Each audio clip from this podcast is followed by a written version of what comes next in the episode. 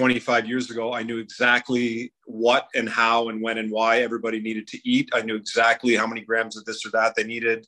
I, I would never have certain foods in my house. I would never consume certain foods. I would I would think less of others who did.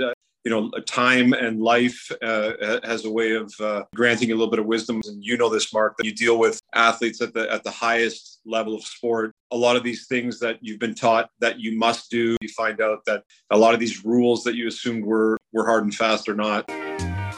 Welcome to the Performance Nutrition Podcast, giving you the latest evidence-based research and cutting-edge insights for elite mental and physical performance.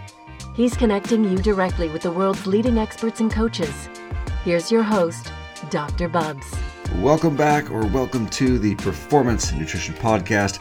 I'm Dr. Marc Bubbs, performance nutritionist, and this is season number seven, episode number nine. We've got the second annual Football Performance Nutrition Summit kicking off this week, Tuesday, June 13th. 14 incredible speakers from pro and college football, as well as subject matter experts across sleep, immunity, hydration, supplementation, biomarker testing, and more.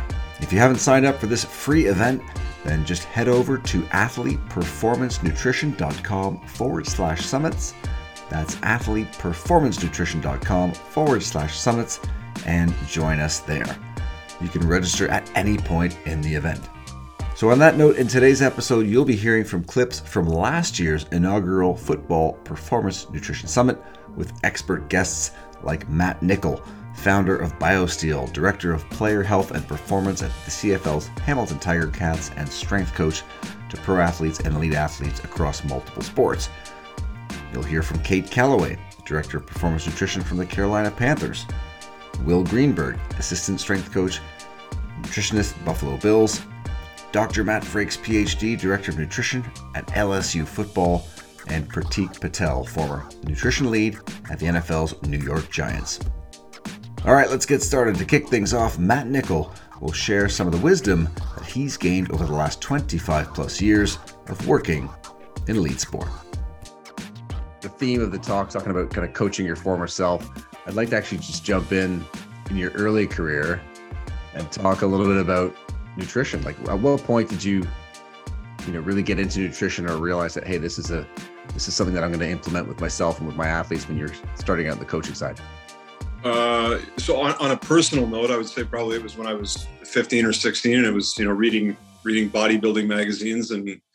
you know you know becoming uh, obsessed with consuming protein. Nice. And shakes.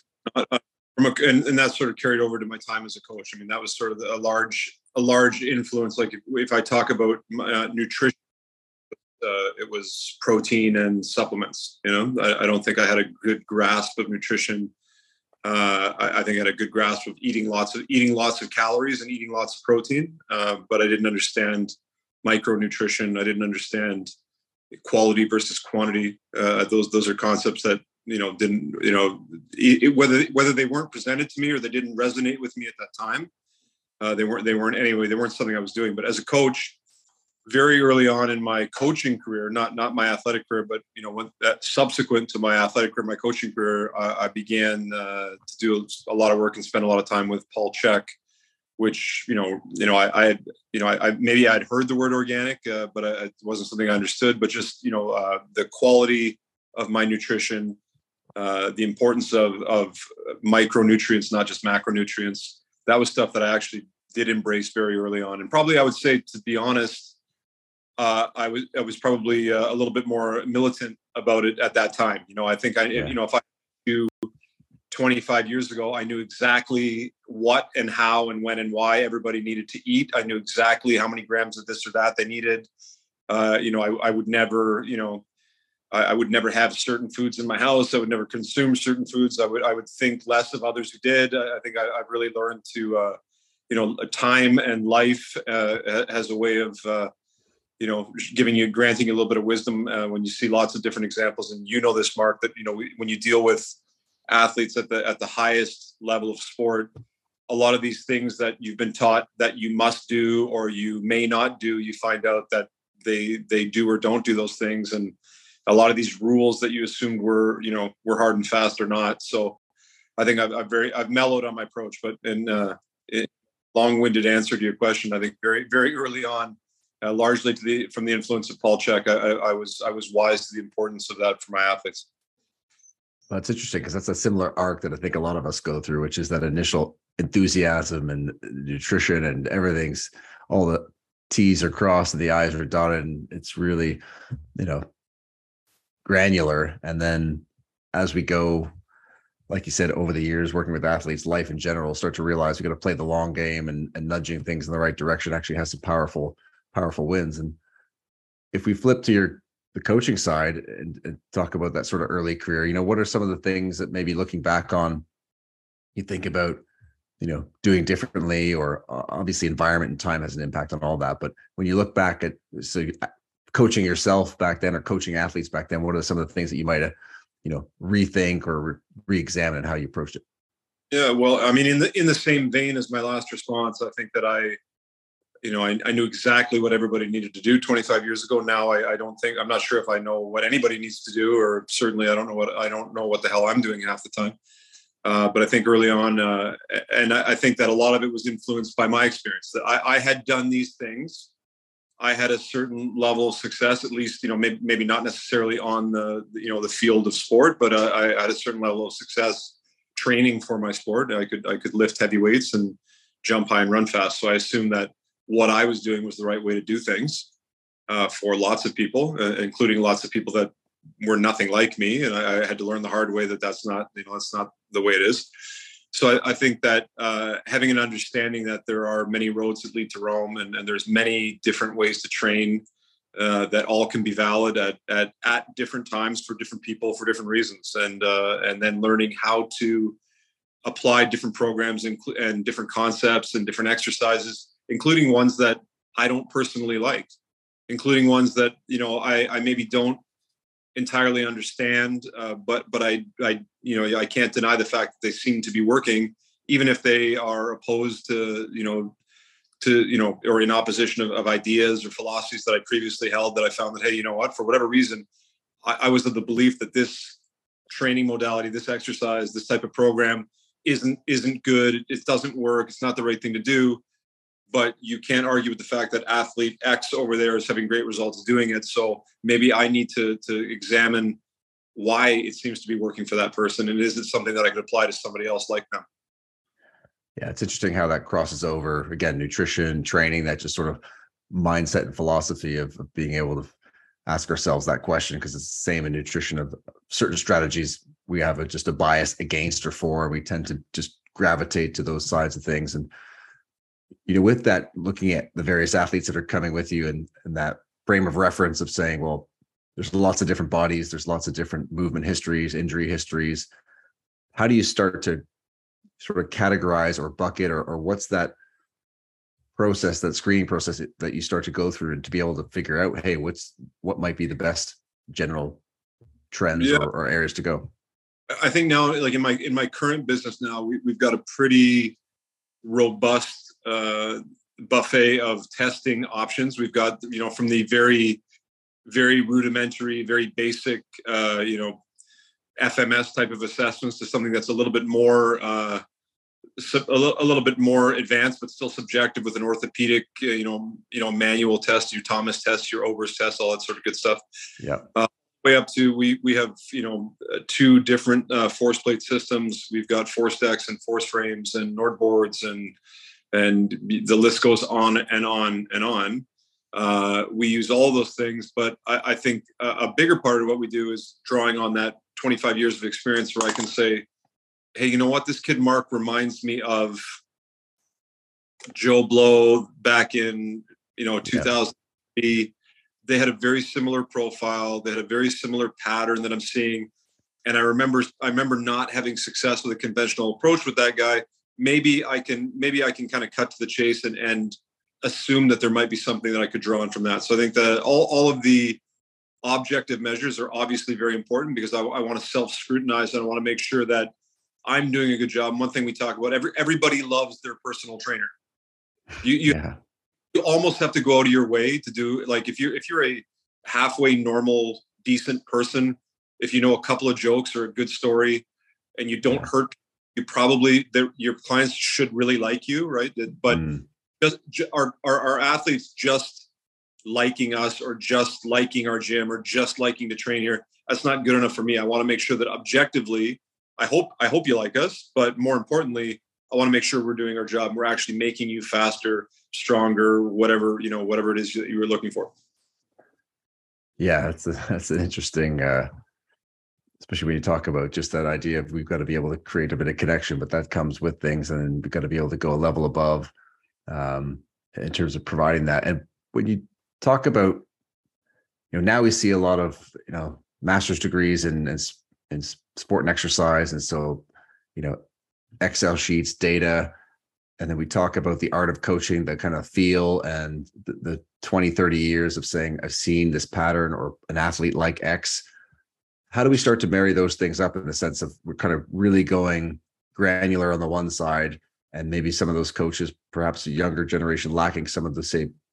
coaching ability or wisdom is that yeah i think i think the problem that i've seen is that people decide that they are all about one or they are all about the other mm-hmm. uh, a quote that i read recently I'm, I'm, going to misquote it but it was julien BriseBois of the uh, tampa bay lightning who said that if we changed the word analytics to information would anybody be opposed to it would anybody say i don't believe i don't believe in information yeah use we don't use information in this team. That's not what we do. So I, I think that the to me the role of sports science or the sports scientist is to support the the coaching staff, whether that's the actual technical tactical sport coaches or the strength and conditioning coaches. But I think really what it should be is instead of the sports scientist or the stats guy or the analytics person, instead of them telling the coach, these are the players that are good, I think it should be uh, the coach saying, "Hey, these players are good. Why are they good? What is the common denominator? Are there are there are there correlations in, and are there causations? Or can we can we can we decide that any of these things and that carries over into the weight room as well? Where I you know we we do that even within our business privately, where I will say." I don't want to assume that I'm doing a great job. I want to assume that I'm not doing a great job. I want to make I want to make sure that every week I'm scrutinizing our results and saying, okay, are we doing a great job? If we are, cool. Why do we think? Why is that? What is it that we're great? And if we're not doing a great job, why is that? Uh, and and I think that that that role of sports science is critical, and the role of of analytics and and statistical measures in in the world of strength and conditioning is super valuable. Uh, and you, sh- but again, it's not. I don't believe that that should be driving the decision making process. I think that that should be used to support the you know the keen coach's eye, the coach's gut feel, the the wisdom of, uh, of, of the savvy coach who could say, I get a sense that my team is underperforming, or I get a sense that this athlete is peaking too soon, or they're not peaking soon enough, or whatever. Why why is that? Like what what can we determine? Is there is it their aerobic system? Is it their anaerobic system? Is it is it some hormonal issue that needs to be addressed? uh, that that to me is the magic that it's not one system or the other you, it's not about being a, a, sports science guy versus an old school guy or being a or not i think i think it's making sure you're using all of those pieces of information this next clip you're going to hear from kate callaway director of performance nutrition for the carolina panthers talking about practical concepts for meeting the nutrition needs of athletes Kate's going to share with you some of the lessons learned in the trenches, boots on the ground, of working with collegiate and professional athletes and some of those hurdles and roadblocks that we all face along the way. To share some common barriers that I've run into with work in working with athletes, um, and I'm sure you all can relate to, to many extent or to much extent, um, are listed here. Then we'll go through, we'll do a few examples and work through some of them. Um, nutrition education is um, a I don't want to say it's the most common barrier that I run into, at least at the, the NFL level. I've been able to to see the difference in college athletes. I've to tended to see a lot more um, barrier of education. In the NFL, there are a lot of athletes who who have gained more nutrition education um, but there are still plenty, especially the younger athletes coming in, um, needing needing some education on how like they just don't know a lot about nutrition. Um, self-awareness is huge as well there are as as we all know you know for we're humans working on being humans we have levels of awareness of certain things um, and nutrition i think it's a lot to do with our society and our culture around food. Um, our awareness of food is sometimes maybe in the wrong places. Sometimes our like our physical awareness is um, is off and i see this a lot in in athletes. Um, they're so honed in on many of their physical cues and some of them are really sharp with their hunger and fullness and pace of eating and so forth and so on but um, some are very very focused on other physical cues and and are so used to and programmed to just eating a certain way that they don't often even check in with themselves to try to identify hunger fullness the amount of food they're eating compared to what they need. So that level of awareness is really important and something that I try to work on with athletes as well. Improper application of of many nutrition principles is something I see a lot. Um, as we all know, there are so many great nutrition practices out there that athletes can use. Um, I see a lot of them using them at the wrong times or maybe in the wrong situations and so forth. So we'll talk through that immediate gratification i think you all can relate to this uh, many clients whether you work directly with athletes or not we all want what we want and we want it now and, and i can attest to that for myself too um, but working on patience and and looking for that more delayed gratification as relates to nutrition is often um, something I'm working with athletes on as well. So we'll, we'll walk, talk through that. Talent's a big one. If you if you work with um, with athletes at all, I mean, most athletes in have have a level of talent that have gotten them to where they are whether it's high school college professional sport um, and because of that a lot of athletes have not had to really care much about their nutrition or luckily if they're lucky enough to not have um, dealt with an injury you know they just don't think about some of the things that influence their health and their well-being because talent has always trumped any any need for that. Um, and then as you see athletes increase their level of participation or their level of sport um, that you know they get a little more uh, their talent for lack of a better way to put it gets um, watered down a little bit. There you know you get to college you're not as good as you were in high school you get to the nfl you're not as good as you were in college for a lot of people um, so working through that and helping them figure that out is important. And then resources um, in the NFL, most of our athletes do have a lot of resources um, in terms of financial resources. Time is not always a strong resource they have. Or one thing I've run into is maybe they have resources of time and money, personal chefs, um, people that want to help them and and work for free for them to put you know their name out there. Um, they have resources at their fingertips, but they don't really know how to prioritize them or or allocate them if they have a nutrition goal to reach that's often something um, so here are some some paths I'll, I'll, call them that i that i typically use for these barriers. Um, for education obviously you know you have to teach athletes things. Individualize as i mentioned before is really important to individualize what you're teaching athletes. Um, i do catch myself at times uh, assuming that athletes will know X, Y, or Z, or they won't know this, and vice versa, or you know, many a different myriad of, of combinations of what they know and don't know. And when I talk to them, I find, okay, you know, maybe they don't actually know X, Y, or Z. They don't know what a carbohydrate is after, you know, I think they came from a program with a dietitian at college, but maybe they weren't in the position to need to utilize it and so forth. So I've learned not to assume what athletes know and don't know and then individualizing, like I said, extremely important. Um, for self-awareness, I would love if anybody wants to talk about this on on the side. I don't have a lot of um, examples integrated in this self-awareness part today. Um, I love this is a topic that I have huge passion about and think that um, we could dedicate a lot more time to. So if you're interested in talking more about it, please let me know. Contact me. Um, mindfulness practice and intuitive eating i use a lot personally in, in my practice with athletes. Um, some athletes buy into it some don't but i think more and more as the culture of like um, psychological health and well-being improves we I see more athletes who are understanding how mindfulness affects their eating and learning hunger and fullness patterns and so forth and so on, like how that affects their um, their experience in eating and nutrition.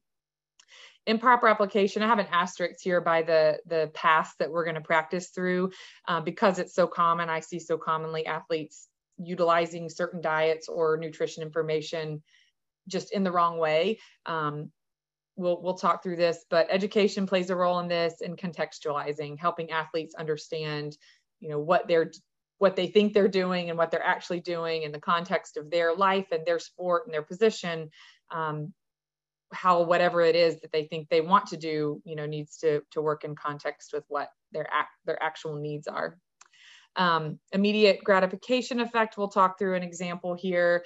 Um, small honest goals i call it being honest with them with people athletes being honest with themselves about what they can achieve they're used to doing big things you know overcoming big you know hurdles to use to use a metaphor um, and you know achieving big things. And so sometimes breaking things down into small small components or small goals doesn't really feel like a big enough for them um, but it is a, a, process in in reaching the bigger goal right? So and being honest about what works and what doesn't. And i i find you know sometimes athletes will kind of yes they'll they'll you, you work with them they say yes to everything and, and it's like okay do you think you could for example do you think you could um, eat a little more at lunch?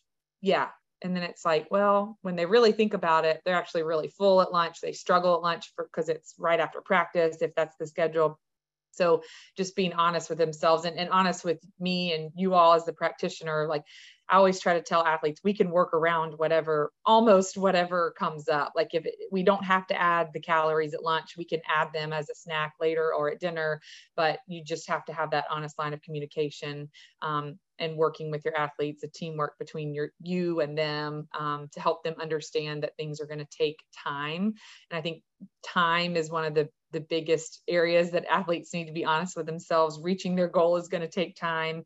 Um, so we, I think, as practitioners, need to help them understand timelines and coaches too. I run into this with coaches who might come to me. It's for me, it's usually when there's a weight goal involved, well, or an injury recovery. I know um, our sports medicine and athletic training is more involved with injury recovery processes. But like if you have a coach that comes to you and says, you know, this this this guy needs to gain 10 pounds or lose 10 pounds by the time training camp starts and you've got six weeks till training camp it's like yeah, maybe that's possible but like if you've already like i have an athlete right now i'm working with i've already worked with them quite a bit i know his his usual pattern and i know that it's not likely he's going to lose 10 pounds by training camp just based on what he usually does.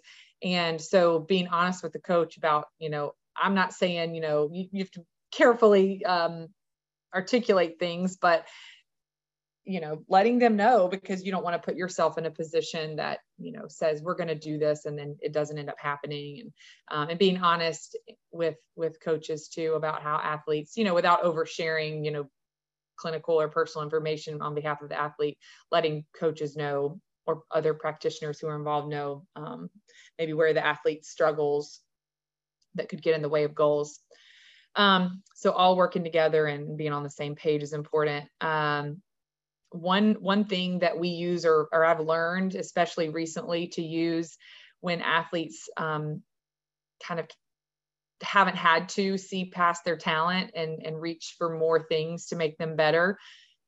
An example, nutrition. Um, we'll talk to them about longevity and then like maybe find a role model in the in the building like who is it that you look at you got like a first or second year um, running back and and that's a that's a position we know that gets a lot of wear and tear and they get banged up and and they want to make it for more than two years in the league. It's like all right look around even if it's not in the building if it's somebody else in the league but start in the building because you get those examples up close. Who is it in your position group that if you you know if you could be like them and play as long as them like who is it? And, and what do they do to in their day to make make themselves better and to, to have the longevity terrific insights there from kate callaway in this next clip you're going to hear from will greenberg assistant strength coach for the buffalo bills with a master's in nutrition. He's going to talk about the five things that he's changed his mind about. So, in this clip, you'll hear about a couple of those items. So, the first one that I want to hit, really hit hard with is what I used to think is that people care. And I left it intentionally vague. I I understand that people care, and I'm talking generally about the athletes or the people that I work with. But it's not that they it's not that they don't care. It's just that my expectations were that they were as passionate as I was about the things that go into performance. So I hope you can tell that I am passionate about nutrition. I'm passionate about exercise. I'm passionate about the components that make athletes successful or get as close to peak performance as possible. But my expectation was misaligned that the athlete would care just as much about that because there's a lot of things that that athlete has to care about. Just one of them happens to be nutrition and performance or nutrition and, and exercise or anything that goes into improving performance. But there's also a human being in there. What I realized was that human beings are not persuaded by information you're not going to persuade someone to change their mind, especially in a polarized world like this that we live in. You're not going to change people's minds just based off fact and information. I've tried time and time and time and time again, and I've always hit a brick wall.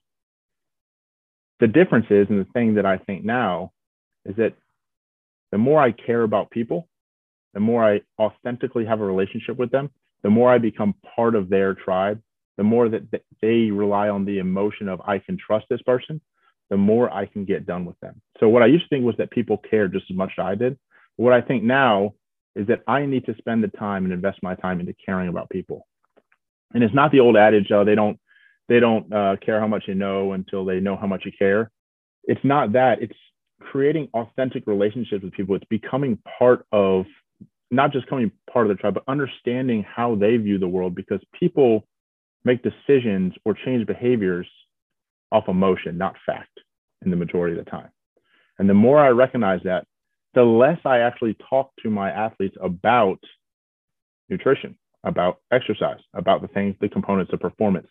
The more I scaled that back and the more time I spent authentically learning about that person's family or their friends or their children or things that they're interested in the world, the more the gates open and those players came to me. And trust is such a critical component, especially in professional football, along with a lot of different places. But the trust that you can have with that athlete really matters. All right, last one here. Last one. What I used to think is that information is all you need. I used to try to accumulate as much information as I could all the time. I'd dive into the research. I'd read as much as I could. I'd watch um, as many of these seminars as I could. I'd go visit people and think, well, I have the information. And going back, I used to think that there was always right and wrong. Also, information is all you need. And you and I hope you're seeing how this is tying in because I used to think that if I had information, I could tell the athlete exactly what to do. Wipe my hands, I'm good at what I do. But I kept hitting brick walls where even if I had the information, and I told them and I set it up in a meal plan and I set it up exactly how it needed to be, minute by minute, that that athlete set up for success. But time and time again, it just didn't work that way. The, the world was too complex. There's too many things. There's too much fluctuation in life for that to happen. So what I think now is that information is nothing without action. And that information, while important, if you're not lowering the friction that it takes to create action, you're just leaving it up to chance. So a lot of times it's an uphill battle with players because again they might not care as much as you do or life gets so life gets in the way for them or they don't trust you enough to do that or they think something different or their information is is coming from a different source. All of these things are the realities of trying to create positive change within our athletes. But that information without action is is useless. So what i now do in my approach is create action plans I find out what the main blocker is for that person. And I do that through getting to know them, getting to know them as a human being, getting to understand them, getting them to trust me. The one thing I try not to do is just, oh, they need to be educated about it. Because education, I can tell you, anecdotally, but I can tell you time and time again, it is not the solution. And if it was education, information is free out online. And I could give all of our play, every player that ever comes across uh, my path, the information, and I would no longer have a job. It would be easy to do that because information is not what makes change. Action is what makes change. And action requires a relationship with that person and you to take one step further or two steps further than what you usually would do. And I hope you're seeing, and I'm, and, and this graphic right here is, this is not the, the Greenberg framework in any way. It just, this is the way it works in my mind. As always talked about was caring about people, investing in the human being, being intentional with them, setting it up so that they know what to maximize and what is satisfactory. Teaching them to master the basics, show them the compounding interest of the boring. And this is where you're teaching them to fish. You're teaching them all the things that are going to keep them keep them going in the fluctuations of life, which is the complexity, the context that matters, helping them navigate the complexities of, of life. And then lastly is doing more than is required of you, going above and beyond with that action step, going, reducing the friction, not just pushing the car by. So I, in my head, there's a, there's a car that I'm trying to push, and that athlete is either help me a little bit, help me a lot, but either way, it's an uphill battle. Well, reducing the friction, I'm going to take that and I'm going to turn that car to where it's flat ground where now we can put, if we push just as hard, we're going to accelerate super hard. And as those wheels start turning and the wheels start picking up momentum, it's a lot easier to push. But we need that momentum first. So I'm going to change the friction by setting their environment up in order for them for it to be easier, and then start with small little wins and go with them along the way until they can push the car on their own. And if you complete the cycle here, what you're looking at is when you do that for someone, you're investing in that person and you care about them, they're going to trust you more. And you just continue that cycle, continue that cycle until now all of a sudden you as a practitioner, your thing that needs to be maximized changes because those players are satisfactory in what they can do. And when they're you don't need to maximize all your time or, or be intentional all your time with that person that needed to change the amount of friction and what they needed to do and they're self-sufficient because you showed them what they needed. You helped them master the basics. You helped them learn to fish. Now you can set your sights on someone else, and your time is more intentional. And to me, this is the way that I'm. I see everything. Uh, constantly, I've changed my mind that this is over the last five years. That this is the way that I approach all the athletes that I work with. And to be honest with you, it's also the way that I approach my friends and my family and my daughter and the people that I spend time with. Because I think all of these principles I didn't even have to talk about nutrition while we had this this uh, summit here. All these things are about life, about the human being, and I think the more I invest in the human being, starting there, the more I get out of people. Great insights there from Will. Really about how our perspectives change over time with with experience. A really important thing to consider and to reflect on. In this next clip, you're going to hear from Dr. Matt Frakes of LSU and how we marry up the objective data we're getting and the subjective data with athletes. You know, what our eyes and our ears are telling us when we work one to one with athletes. We've been talking throughout this conference about you know complex environments and solving problems in complex environments and this isn't endurance sport this isn't cycling you know we don't know exactly how fast the, the individual has to go we can't put them on an erg bike and calculate exactly the watts we need and know exactly the energy expenditure. There's a lot of unknowns. Um, and you've got a lot of athletes. And so we're relying on a lot of subjective information. Yep. But in what ways are we collecting, or do you collect some of that objective information with your athletes to help inform some of those decisions? Man, absolutely. And and we're still working towards adding more because that's like you said, the biggest issue is that within American football alone, as far as information, the information and the data that is shown is not really as far as a lot that shows of, of substance and of value. So objectively, um, things that we have been integrating and changing, and I've only been here since December 7th. So um, at this current moment, we we started with changing. Okay, our lab panels is one thing. During certain uh, situations as far as uh, whether it's injury or whether it's just even annual, quarterly measurements. Um, we're using those lab panels to help as far as guide and engage how we integrate our interventions from a nutrition and supplementation standpoint. Uh, that's one component. Another component is as far as um, how we're working with our um, our management of applied sports science with Scott and looking at as far as from the catapult data that they're using, utilizing as well, uh, managing as far as how they're managing their stress load. And we, my office is right next to there. So we communicate all the time on what players is uh, reaching what uh, values and seeing as far as what I need to communicate with them on on a daily basis, especially as I'm uh, looking as far as on those meal checks, if you will, uh, mm-hmm. to make sure that we're guiding towards the right type of from what I think is best theoretically through the given that certain circumstance of their day, and then also the days prior from training, from academics, um, and then also now with the Oura ring as well, looking as far as their readiness scores and looking at their sleep, um, their sleep values as well. So that, yeah. that's that's another component that we're utilizing right now. Uh, that's that's going to be very beneficial and uh, th- that's if they wear them, and that's if they do it right and do it consistently.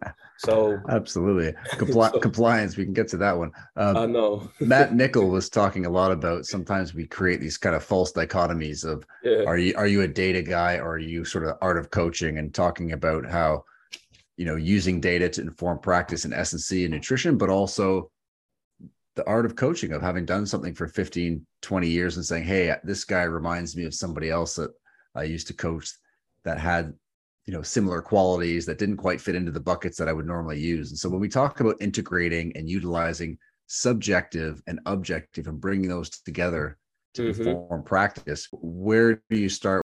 So man, you you and you have to find out as far as your starting point with your team and your culture of your team too, and figure out when you first when you're there what are and if you've been there, uh, what are the prior basically complications that that team has had, um, whether that be injury or whether that be shortcomings as far as um, while they're in competition, um, whether that be as far as uh, fatigue or whether that be as far as uh, not properly fueling if you're there with that individual, with those athletes throughout the entire day and seeing their practices and those standpoints, um, and just seeing as far as starting from there, assessing the situation, starting from there, where can you make the biggest impact at? So for me, as always, as far as finding out, uh, getting the feel for the environment, um, asking little simple questions and everything, observing first and foremost as far as their uh, situations, getting them in those in those arenas where they are um, their most vulnerable state. So when they're most relaxed, whether that be as far as an athletic training, or whether that be as far as uh, um, in the ice tub, or whether that be as far as in those meal settings as well those are always the most vulnerable settings for us. I was going to say, if we if we pin it there for a minute, that's a really important point, isn't it? Defining yeah. the, the place where the athletes are kind of letting their guard down a little bit because it's easy to get the answers of "I'm great, everything's fine, yes, I'm doing that," versus kind of letting that guard down a little bit and actually getting some good feedback from what you're actually the athletes how they're feeling or what they're actually doing, right? Yeah, exactly. And man, you and you and you have to. For me, I, I try not to get the simple. It's fine. I'm good and let that be the end of the conversation because there's always something that's going on with them and you have to be adaptable to how your athletes are and kind of and kind of guide as far as what like who you are as a coach in order to even get how you want your data your uh, practical application as far as how you want to involve and integrate your interventions all that stuff in order to do so they got to be able to trust you. So but you're not going they're not going to be able to trust you if, if you just let them continue to kind of give you the simple, short and sweet answers, and you guys don't ever have a legit conversation about anything. Yeah, and how does and how does that work in practice? Let's say an athlete is giving you the short answers, or on the field, the coach is seeing them perform, and it's like, ooh, that doesn't look the same as it normally does.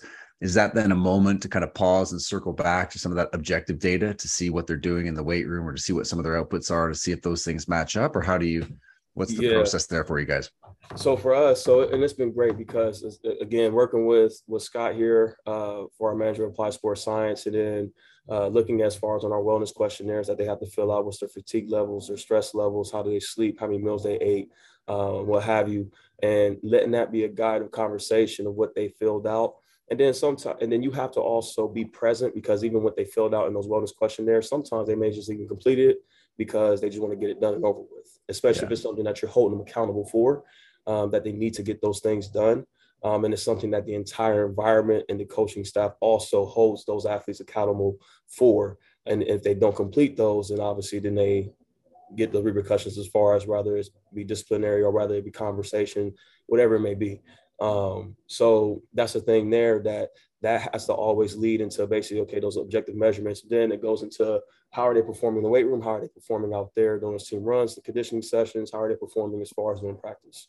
Uh, because all that leads into those conversations and supports the evidence on what you need to do to apply how you need to go about what you need to improve on your hydration, what you need to improve on as far as supplementation, what you need to improve on as far as um, acute meal settings, and then coach them on what they need to do as far as away from you um, when it comes into those meals away from you, because you can only control so much in that environment. They're only, they're only with you between two to four hours out of that day.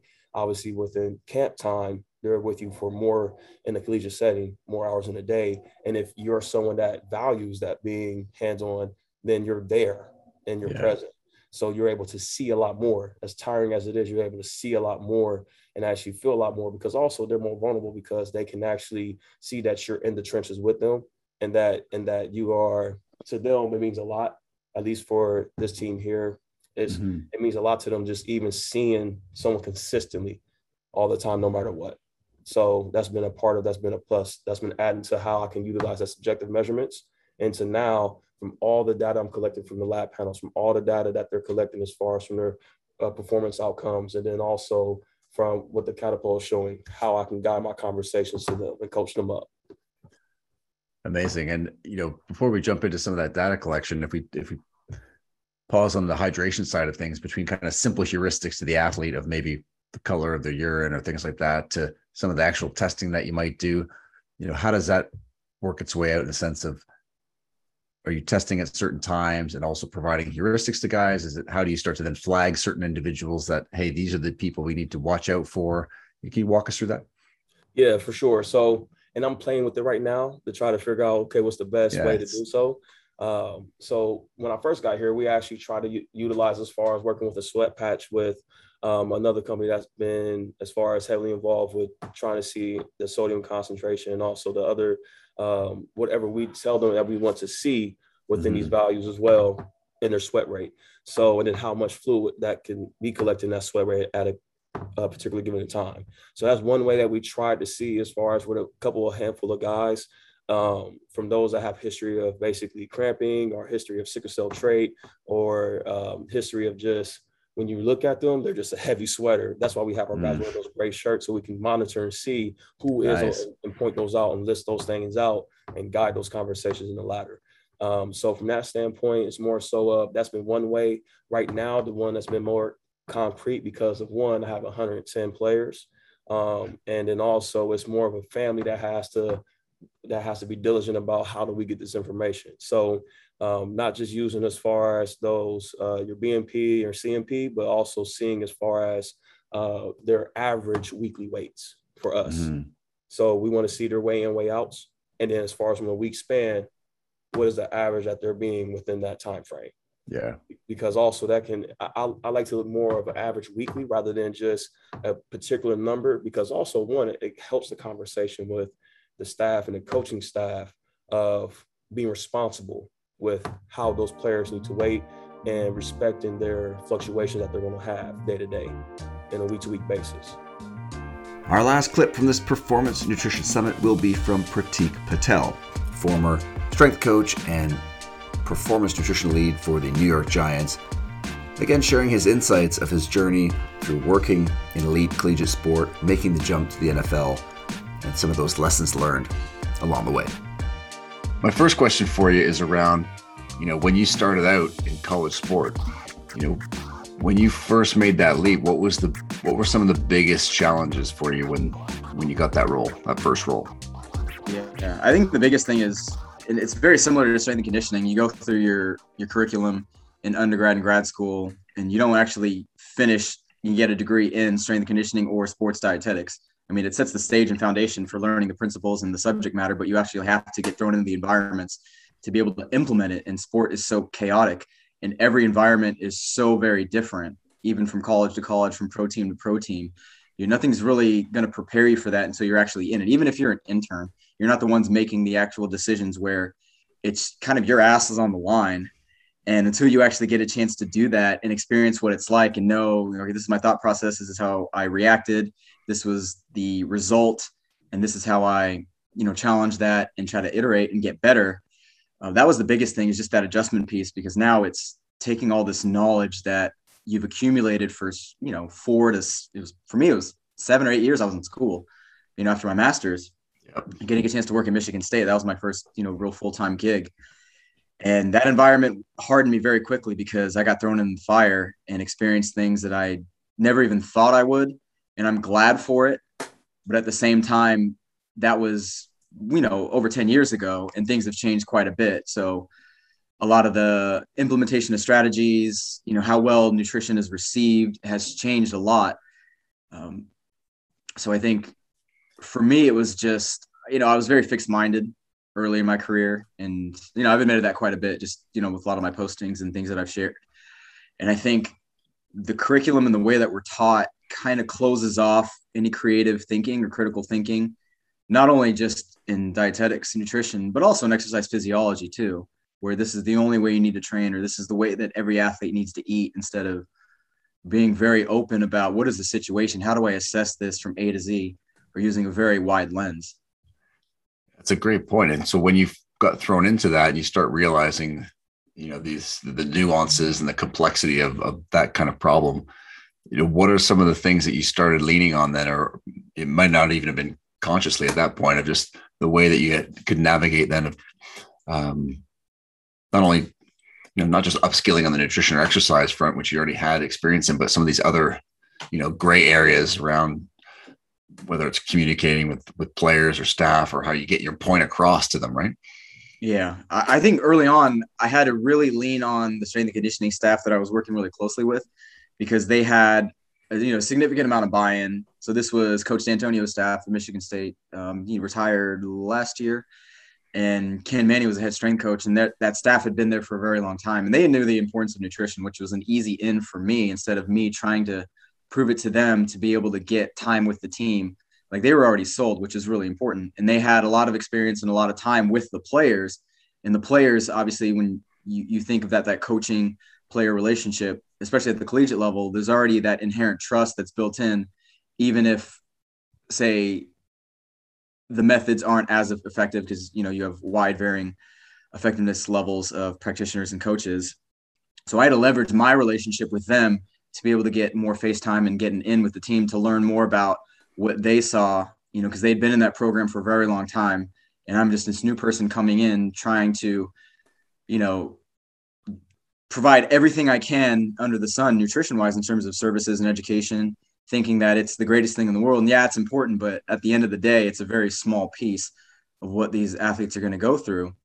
And I needed to learn that and see that from their perspectives. And they kind of gave me a push in certain directions to like, hey, uh, this is my advice when you're approaching this person, or hey, this is a good time frame to get time with the team, or make sure you go see them when the team is together in the afternoon here because there wasn't anything put in place to guide that. So I was pretty much on my own trying to figure that out and navigating it. So there were a lot of things that didn't work, but there were a lot of things that helped me out to gain that trust and buy-in with the team. And that also rolled over and spilled over to the medical staff. And then since I was more of a face that the coaches were familiar with, and that started bridging that gap with the actual coaching staff, which was a great coaching staff. I still actually talk to a few of them to this day.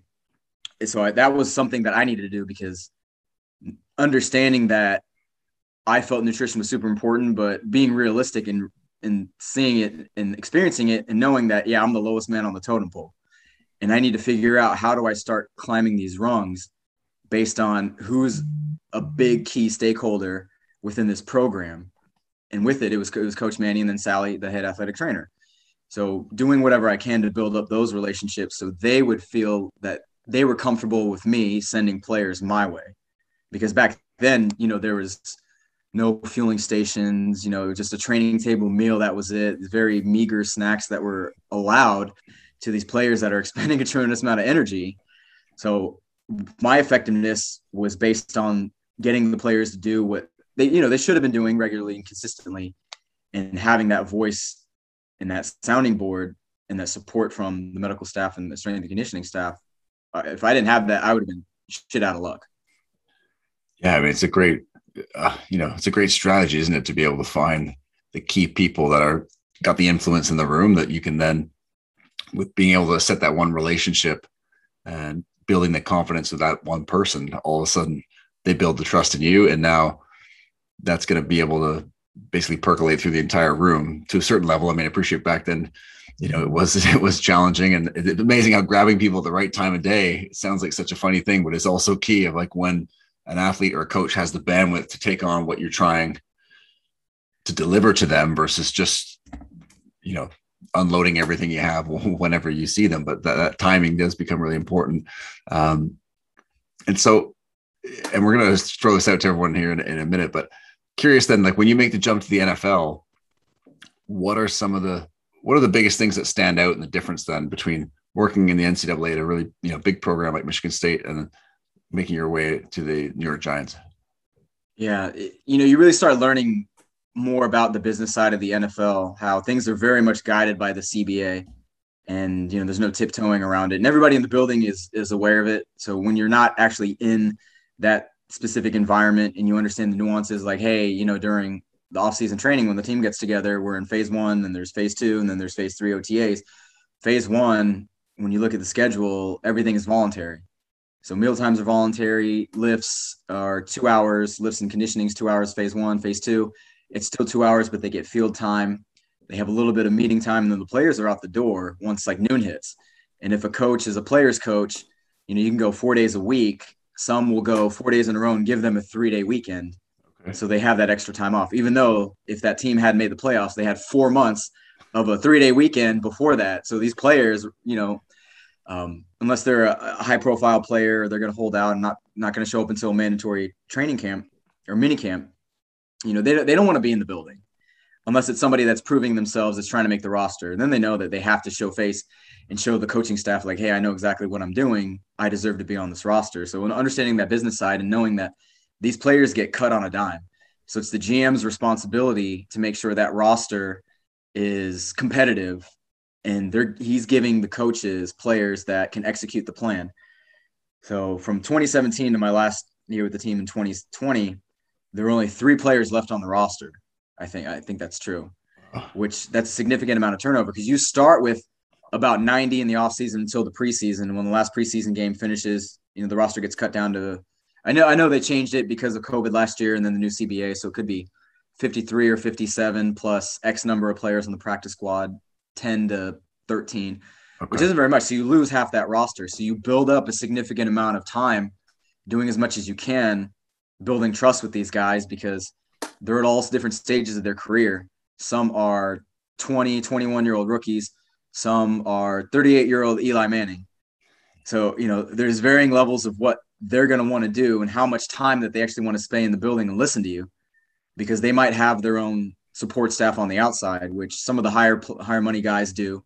You know, they've got a chef, stretch guy, acupuncturist, their own like personal holistic coach or you know their own performance manager so to speak. Every title so under the trying, sun i'm sure you've seen. Yeah yeah. So you're trying to educate them on what's going on in the time understanding like we know what the demands are of training but then they have this other stuff that they're doing outside and you have no idea about. So that was one of the biggest challenges is understanding players are smart they're they're definitely more apt to listening to what you have to say because their job depends on it i mean it's it's the it's the acuteness of the sport. If yep. they're not healthy, ready to go, they're going to get cut, and that roster spot's going to get filled.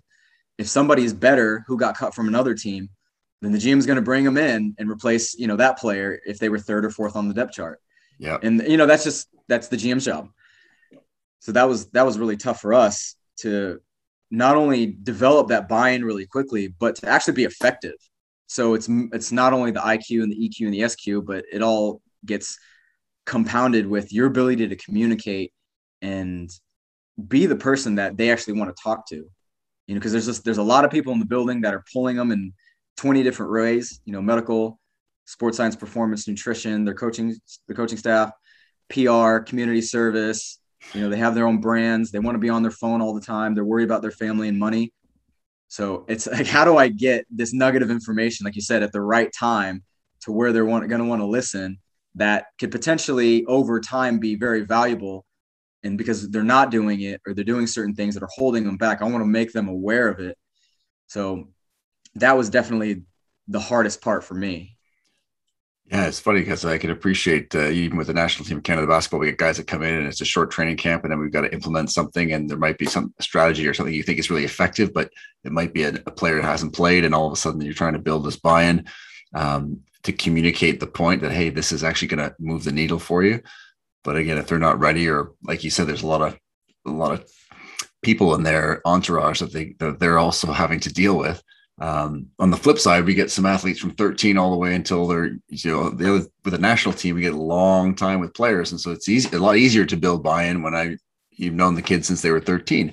So mm-hmm. for you then, in terms of being able to implement the things you wanted to implement, you know, you touched on it a little bit there, but what were some of the ways you could go about trying to layer in?